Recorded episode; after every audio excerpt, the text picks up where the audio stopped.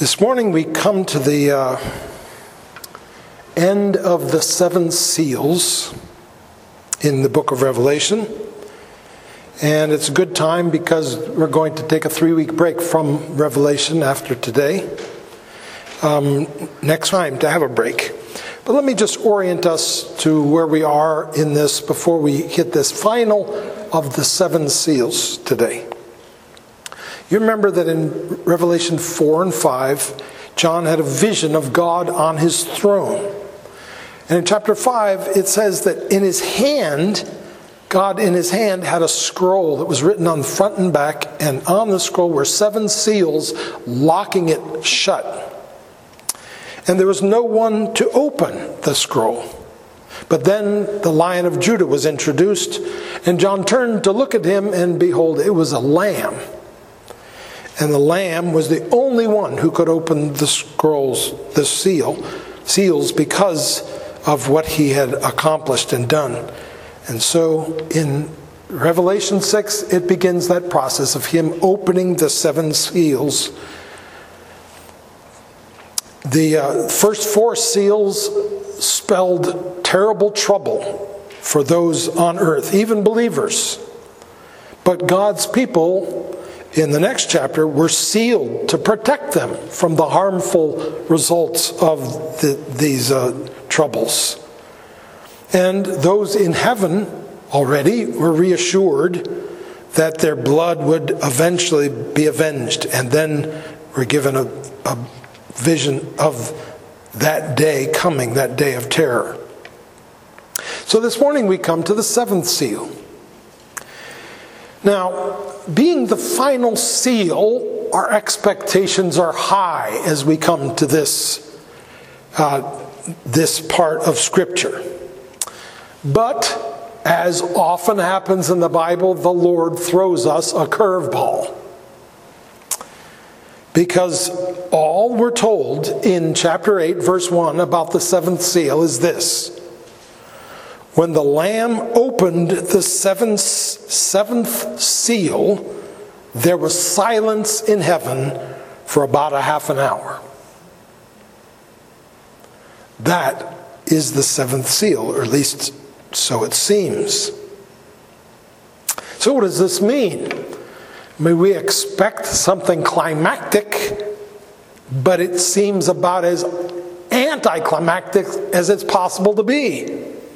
It's so anticlimactic that it has left many Bible students searching desperately for some content to add to it to be the filling of the seventh seal. Sometimes too desperate. One thing is for sure this is not supposed to be blatantly obvious to us. It's supposed to feel strange. It's supposed to make us think. It's supposed to puzzle us. It's not supposed to be easy, but strange.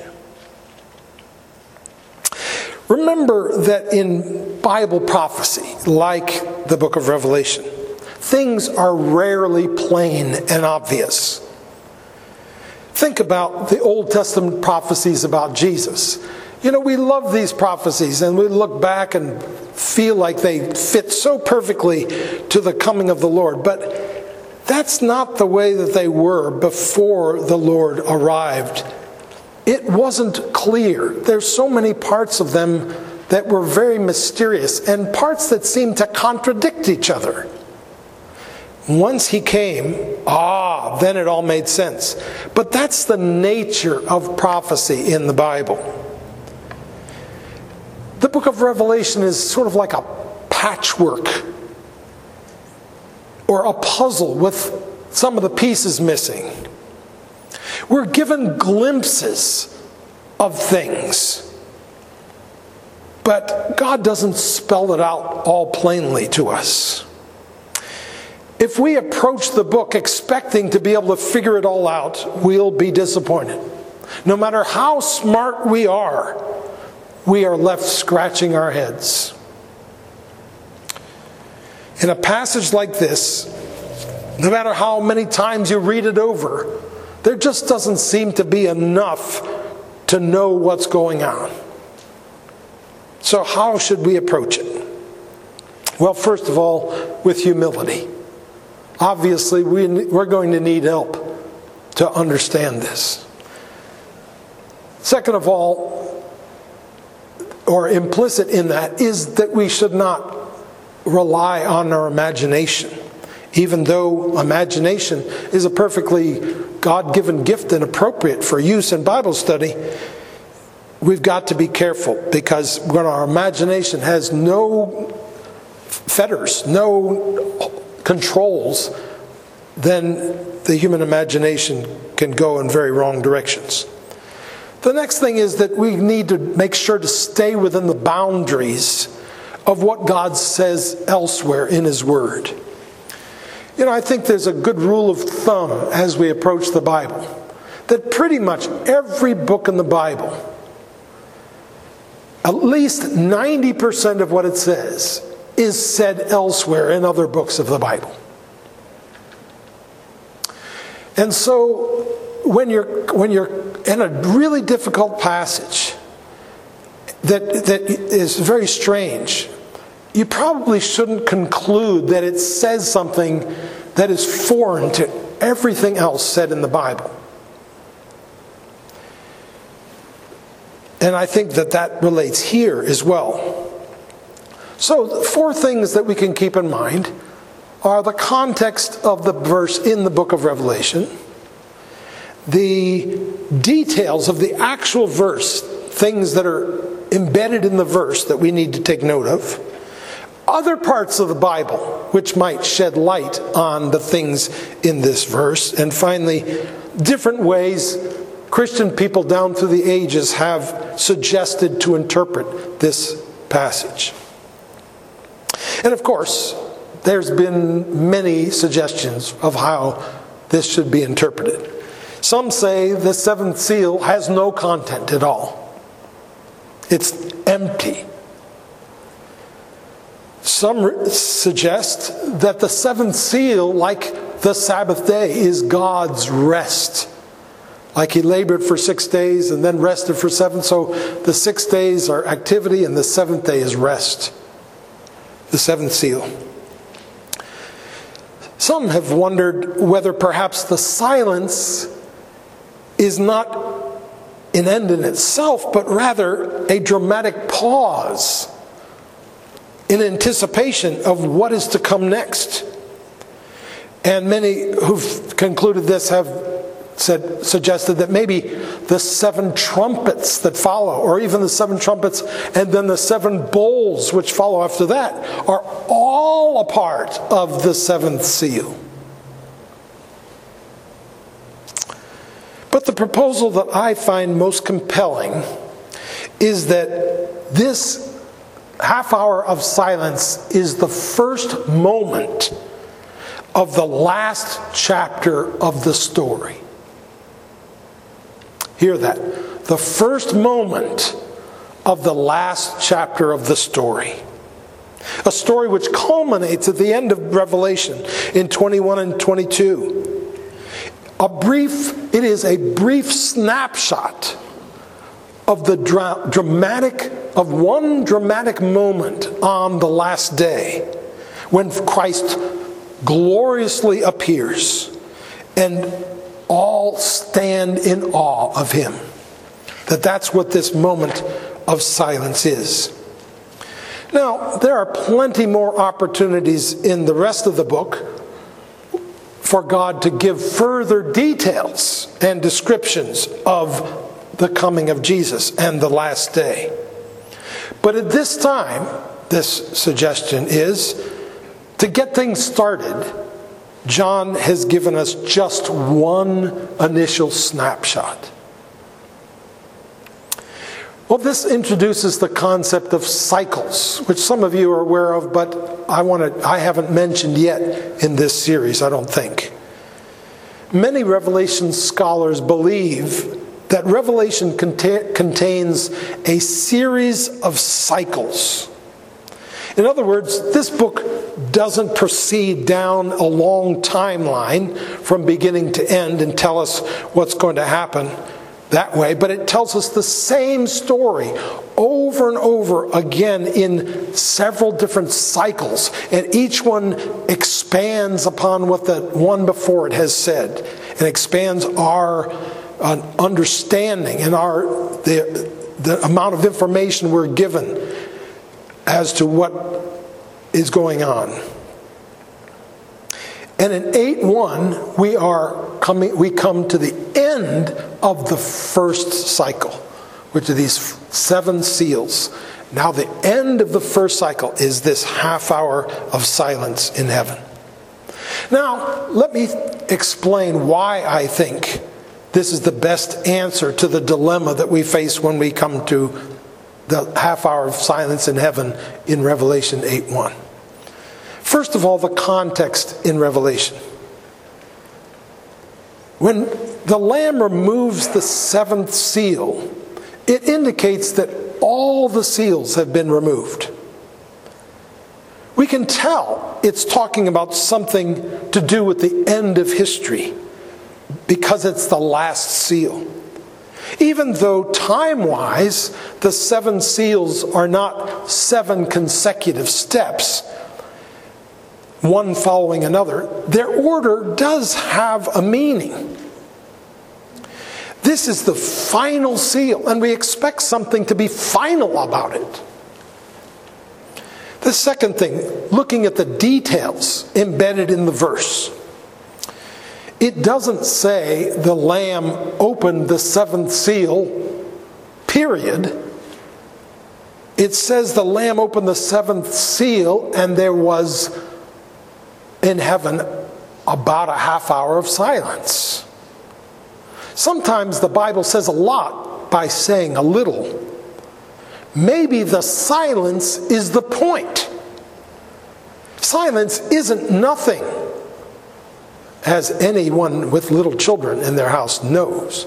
Silence is something. Silence can be very significant. But we must note that whatever this silence is, it is not an eternal reality. It is not even a long term reality. This silence lasts a half hour. But I think the main key of this verse is the rest of Scripture, comparing Scripture with Scripture. The Bible, in a few places, talks about the culmination of history. But I don't know of anywhere except here where it talks about the final day in However, the Bible does talk quite a bit about silence before God in the context of times when He shows Himself, at times when He appears, at times when He brings judgment. For instance, Zephaniah 1 7. Be silent before the Lord God, for the day of the Lord is near. Zechariah 2:13 Be silent all flesh before the Lord for he has roused himself from his holy dwelling he's he's coming. He's he's gotten up. He's coming to, to us. Habakkuk 2:20 The Lord is in his holy temple. Let all the earth keep silence before him.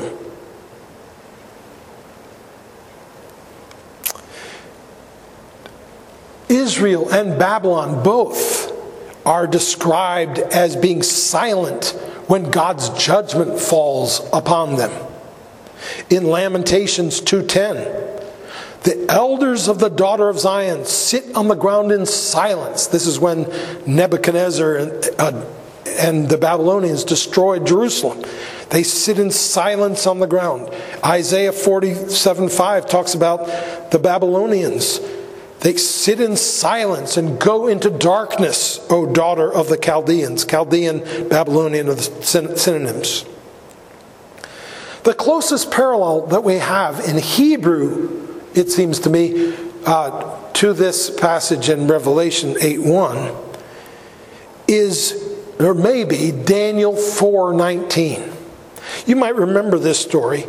Daniel uh, is given the interpretation of Nebuchadnezzar's vision. And it's so troubling to him hearing what this means that it says that he that uh, he sat for about an hour stunned we also have a similar picture of silence later in the book of revelation in chapter 18 in when god is destroying babylon and, and making it fall. And it said the sound of harpists and musicians of flute players sorry amy flute players and trumpeters will be heard in you no more. And the sound of the mill will be heard in you no more and the voice of the bridegroom and the bride will be heard in you no more. So, this is a sign of God's judgment that the silence has descended upon the great city. And even in the book of Romans, in 319, it says, Whatever the law says, it speaks to those who are under the law, so that every mouth may be stopped and the whole world may be held accountable to God.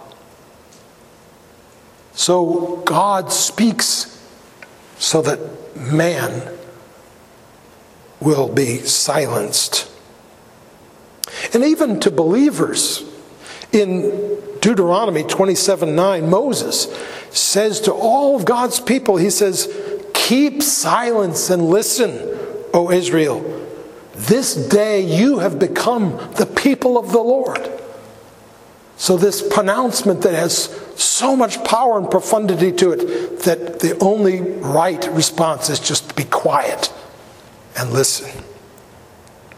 Have you ever walked into a meeting or into a group that's talking and it's sort of awkwardly silent, but everyone is totally engaged?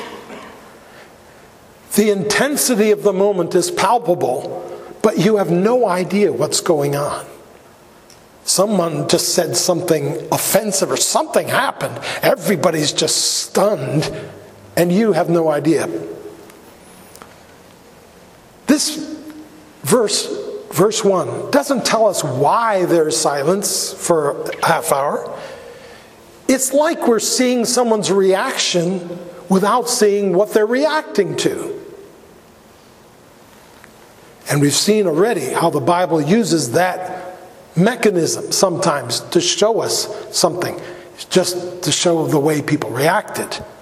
We saw this in the, some of the visions earlier in Revelation, where the, the thing that they're seeing isn't described, it's their reaction to what they're seeing that's described. Imagine traveling by time machine and arriving at the very moment in the Garden of Eden when God found Adam and Eve, who had clothed themselves in fig leaves, hiding their nakedness, having just sinned.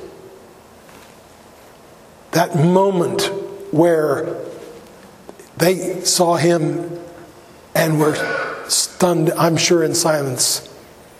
Or look at the moment Think about the moment when Jesus locked eyes with Peter in the courtyard, right after Peter had denied Jesus three times, fulfilling what Jesus said would happen, even though Peter promised it wouldn't happen. And we're told in Luke 22 61 that as soon as he denied him the third time, he looked up and he locked eyes with Jesus, who was passing through the courtyard. And then it says Peter went out and wept bitterly. But that moment right there, when they locked eyes together, I think might give us a picture of what this half hour of silence was. There's also a story in the Chronicles of Narnia that I think gives us a taste of this. It's in the book Prince Caspian. Aslan hadn't been hadn't shown himself in, in Narnia for many, many years. But now he had arrived, and not many people knew this, only a few. And after he arrived, he roared. And you know, if you know Narnia books at all, that, that when Aslan roared, it was a big deal. And Aslan, of course, if you're completely unfamiliar with these books, and I don't, uh, I don't, I don't want to uh, make you feel guilty for not uh, being familiar with these books, I would like to make you feel privileged because you still have the wonder of this experience ahead of you in your life to uh, become familiar with these books. But anyway, so Aslan is the, a, a Christ figure, and when he shows up, it says this Aslan, who seemed larger than before, lifted his head, shook his mane, and roared. The sound, deep and throbbing at first like an organ beginning on a low note, rose and became louder, and then far louder again, till the earth and air were shaking with it. It rose up from that hill and floated across all Narnia. Down in Miraz's camp, men woke and stared palely into one another's faces. Down below that, in the great river, the heads and shoulders of the nymphs rose from the water. Beyond it, in every field and wood, the alert ears of rabbits rose from their holes. The sleepy heads of birds came out from under wings. The trees stirred. In towns and villages, mothers pressed babies close to their breasts, staring with wild eyes. Dogs whimpered, and men leaped up, groping for lights. Far away on the northern frontier, the mountain giants peered from the dark gateways of their castles. You get this idea that they've heard something. It reminds me of the sounding of the trumpet that the scriptures talk about that will happen on that day. And it's like everyone is stunned and everyone has some sense that of what this means and, and, the, and they have no response. The half hour of silence, according to this interpretation that we find in Revelation 8 1, is like the ultimate be still and know that I am God moment. Psalm 46 10. Now, there are days of awe which occur in everyone's life.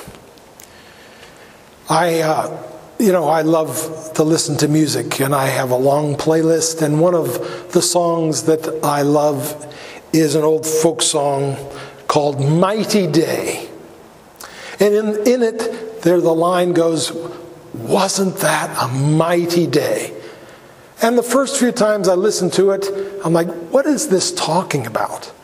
And so I listened more and I went and I did some research, and turns out it's a song written about a hurricane that hit Galveston, Texas in the year 1900. It is the greatest, in terms of loss of human life, the greatest natural disaster ever to occur on human on uh, American soil. And um, at least two songs were written about it, but it, it is a song that reflects awe and the, of just the power of and display of this storm that hit. And you know the people weren't prepared. I'm actually reading a book now about this hurricane. There's actually a book written about it, even over 100 years later. And um, you know, no one was thinking that this was a threat the head engineer had assured everyone it's impossible for hurricanes to do damage in Galveston, Texas, the way things are f- formed on the coast, you know. So they were all just going about their business, and then this thing hit and was devastating. And, um, and you know, they're, they're always, as a society, probably the day that is most like this for most of us was 9 11, September 11th in uh, 2001. You know, a day that, that we'll never forget, the day that we were all stunned. And, uh, you know, just last month at 4:17 in the morning, people near the region of uh, Tarsus, where Paul grew up, and near the region of Antioch, where the first Gentile church was planted, were woken up by a terrible earthquake. And an earthquake, which in the, the death toll, I looked it up, is getting very close to 60,000 people from that earthquake. Now, you know, we've moved on because it's not even in the news anymore. We're past, we have other things that we're paying attention to now as a society, but I can tell you those people will never forget that day. And they're still living stunned lives because of what happened on that day in Turkey and in Syria. And there are many days like this through history days when thousands, even millions of people have been killed, plagues and wars. You read about them in the history books. And then in our personal lives, smaller things, but still things that stopped us in our tracks heart attacks, car accidents, house fires, mass killings. There are many moments of awe, many moments of fear, moments of stunned silence in life. You know, I think of little kids when they are doing something wrong, and all of a sudden, mom or dad shows up. And they, like, there for a moment, it's like, I'm dead. well, most of these moments are just that they're moments.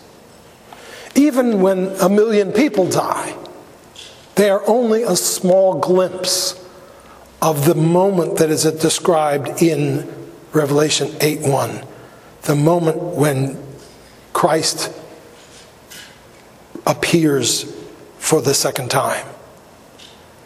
So, if this is the first glimpse of the last appearance of Christ, then we're given this so that we can import this picture into our daily lives so that we can learn to work out our salvation with fear and trembling.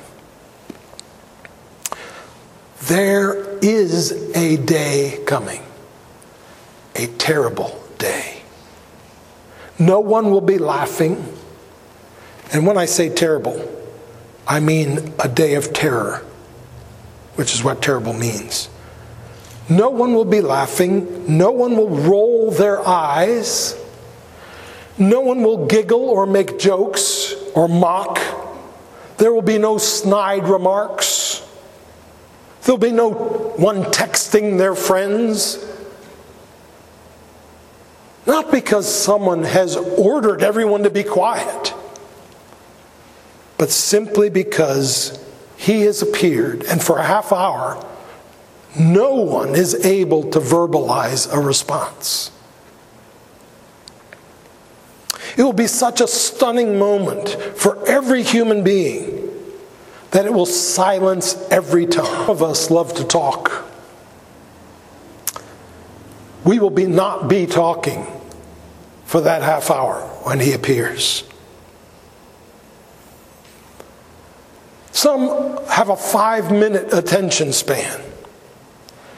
They will not struggle to keep their attention for those 30 minutes of silence.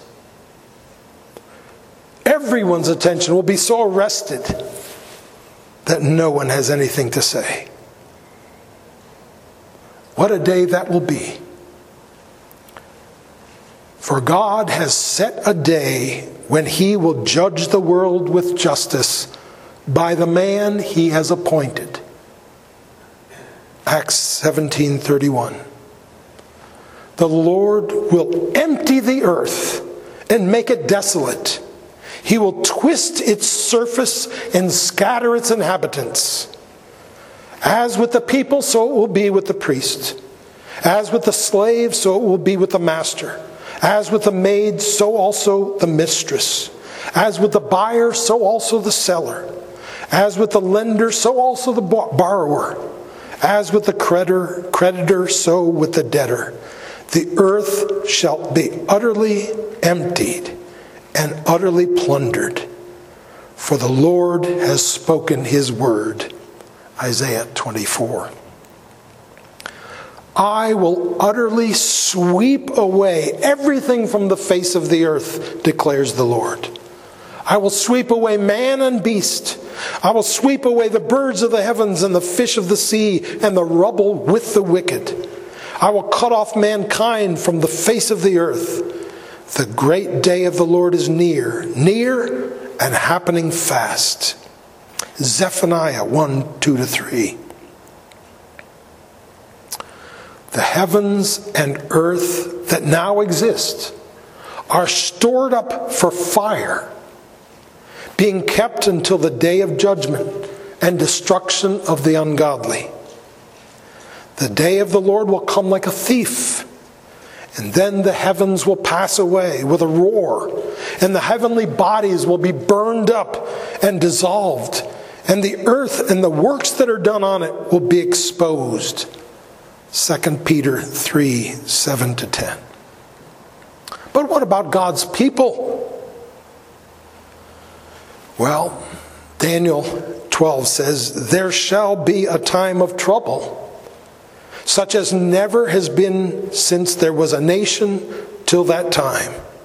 In other words, in the history of mankind, this will surpass every bad thing that's happened from the time there was first a nation among men till the time that it happens.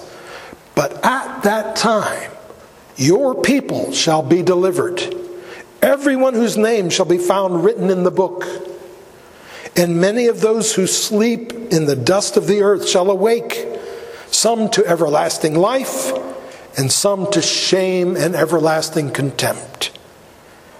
And those who are wise shall shine like bright, the brightness of the sky above, and those who turn many to righteousness like the stars forever and ever. Daniel 12.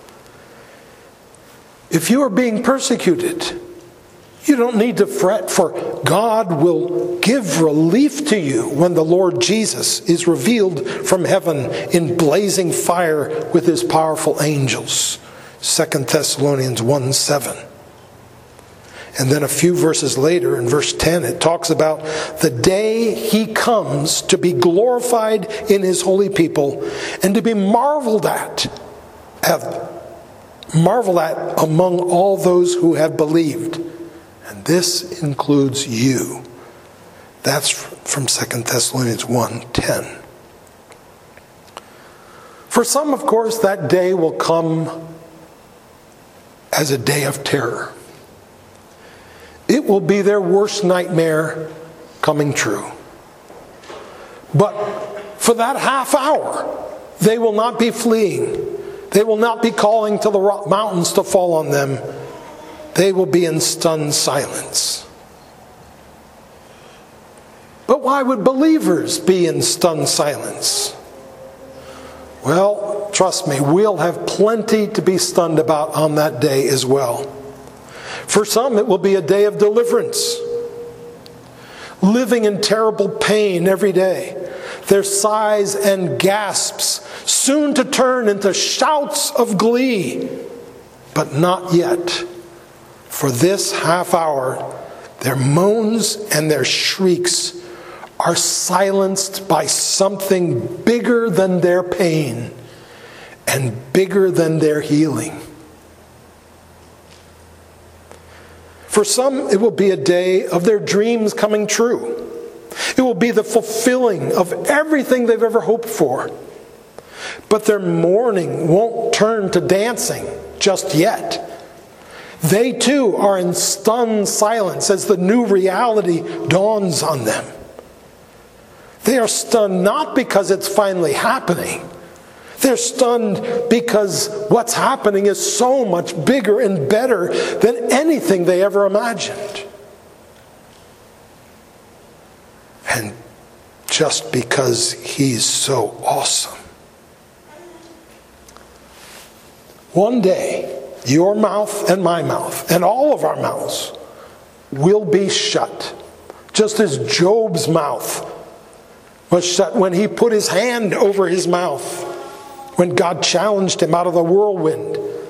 In Job 40, verse 4, I am of small account, he said. What shall I answer you? I lay my hand on my mouth. You see, at that time, Job thought that his pain was the big thing. He thought that the way he'd been treated was the big thing.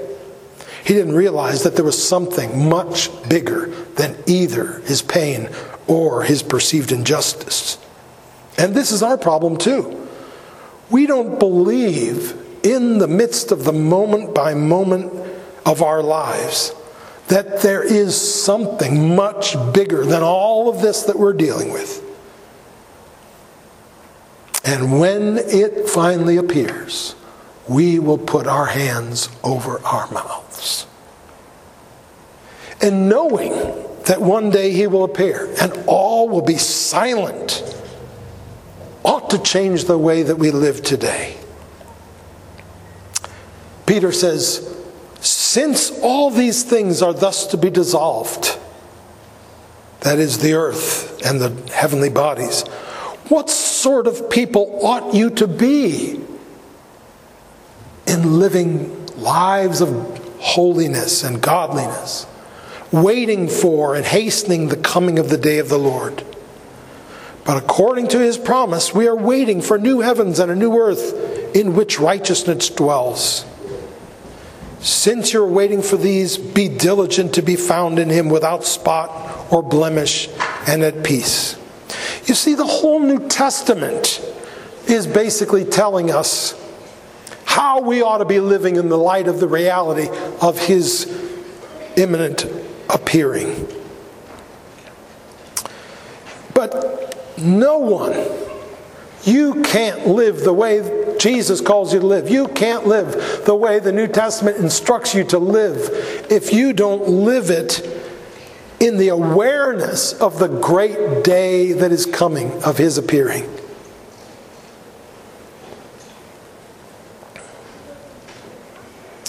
When we remember that day, we stop fretting, we stop complaining, we stop judging God, we stop our chatter, and we start listening to Him. We start waiting in hope of His appearing. And now, as we come to this point in the service, and anticipate the Lord's Supper. Let us turn our minds back to the thing that made the Lamb so worthy to be worshiped.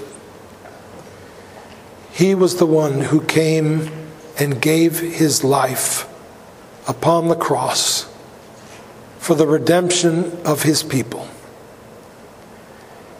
This enables us to anticipate his return with joy and with eagerness instead of with dread and terror. He has loved us, He has called us His own. He has called us to come to Him. And in the supper, He's called us to partake of Him, to feed on Him, to gain our strength from Him to draw as near to Him as food that we eat and bring it into our bodies. But before we go to the table, let us sing to, stand and sing together when I survey the wondrous cross.